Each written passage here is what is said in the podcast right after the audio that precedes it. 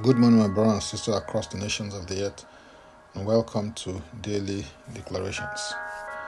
Our declaration for today will be taken from Matthew chapter 5 and verse 10, and it reads Blessed are those who are persecuted for righteousness' sake, for theirs is the kingdom of heaven. I want to begin by saying that although the issue of persecution is not a palatable one, Jesus dealt with it and mentioned it because it goes with the terrain of living righteously in this world. That a true believer in Christ will experience persecution in one form or the other in this world is not in doubt. Jesus said categorically in John 16:33, These things I've spoken unto you, that in me ye might have peace. In the world ye shall have tribulation, but be of good cheer. I have overcome the world. This is because, although you are in the world, but you are not of the world, you belong to a different civilization, and your citizenship is of heaven, which operates a different value system and lifestyle. In John 15 18 and 19, Jesus hits at the core of the issue at stake when he said, If the world hates you, you know that it hated me before it hated you. If you were of the world, the world would love its own. Yet because you are not of the world, but I chose you out of the world, therefore the world hates you. In a sense, the pattern is that there is the world system and there is God's system, which are totally different. There is Ishmael, the son of the bondwoman, mocking Isaac, the son of promise.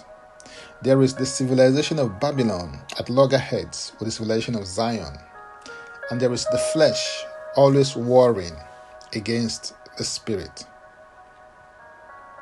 It should be a thing of great priority to you to ensure that you do not blend in with the world system because God has not called you to fit in, but has called you to stand out and make a difference in your time and in your generation. This may come with some attendant backlash, but you must realize that God's grace is sufficient for you as you seek to live to please God because you belong to Him. Paul the apostle declared in 2 Timothy chapter 3 verse 12 that yes, and all who desire to live God in Christ Jesus will suffer persecution. The word persecution as used in this text means to make to run or flee, put to flight, drive away, to harass, trouble, molest, and to molest one in any way whatever. Paul was eminently qualified to state this reality of living a godly life on this side of eternity because he had his fair share. He states in 2 Corinthians 11 23 to 27 from his experience when he said, Are they ministers of Christ? I speak as a fool. I am more in labors, more abundant, in stripes above measure, in prisons more frequently, in debts often. From the Jews, five times I received 40 stripes minus one. Three times I was beaten with rods. Once I was stoned. Three times I was shipwrecked. A night and a day. I have been in the deep, in journeyings often, in perils of waters, in perils of robbers, in perils of my own countrymen, in perils of the Gentiles, in perils in the city, in perils in the wilderness, in perils in the sea, in perils among false brethren, in weariness and toil in sleeplessness often, in hunger and thirst, in fastings often, in cold and in nakedness. Paul's strategy was to be rejoicing in hope, patient in tribulation, and continuing earnest in prayer. And it should be your strategy too. You may ask yourself the question what was it that was driving such men? My simple answer is that it was because they were looking for a city which had foundations, whose maker and builder is God.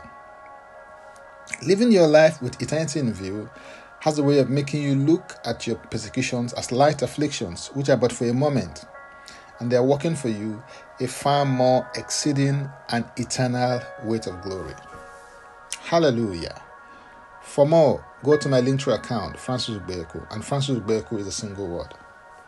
Now let's take the declaration together and I stand in agreement with you as we do that. Father, I thank you because you are God for all seasons and in all seasons. I receive wisdom and strength to be faithful to you during tough, challenging, and perplexing times. I receive grace to keep rejoicing in hope. I receive grace to be patient in tribulation. I receive grace to continue steadfastly in prayer. I live with eternity in view in all that I do from this day forward. In Jesus' name, Amen. If you'd like to receive Jesus Christ personal Savior, please make this confession and declaration with me. Say, Father, I repent of my sins and I come to you today. I believe in my heart that Jesus died for my sins according to the scriptures. He was raised from the death, my justification. I receive Jesus Christ into my life right now. Be my Savior and my Lord. I believe and confess Jesus Christ, my Lord and personal Savior. According to your word, I'm now a child of God. Thank you, Father. In Jesus' name, Amen. Please contact us for next steps and spiritual support. For tips on leadership, wisdom, and inspiration, connect with me on Facebook, Twitter, and Instagram. Subscribe, follow, rate, review, download, and share episodes of Daily Declaration Podcast on Apple Podcast and Spotify. Before I come your way again, I want to pray for you and bless you. May the Lord bless you. May the Lord keep you. May the Lord make his face to shine upon you and be gracious unto you. May he lift up his countenance upon you and may He give you peace. In Jesus' name, Amen. I am Francis Ubeku. Bye for now, and God bless.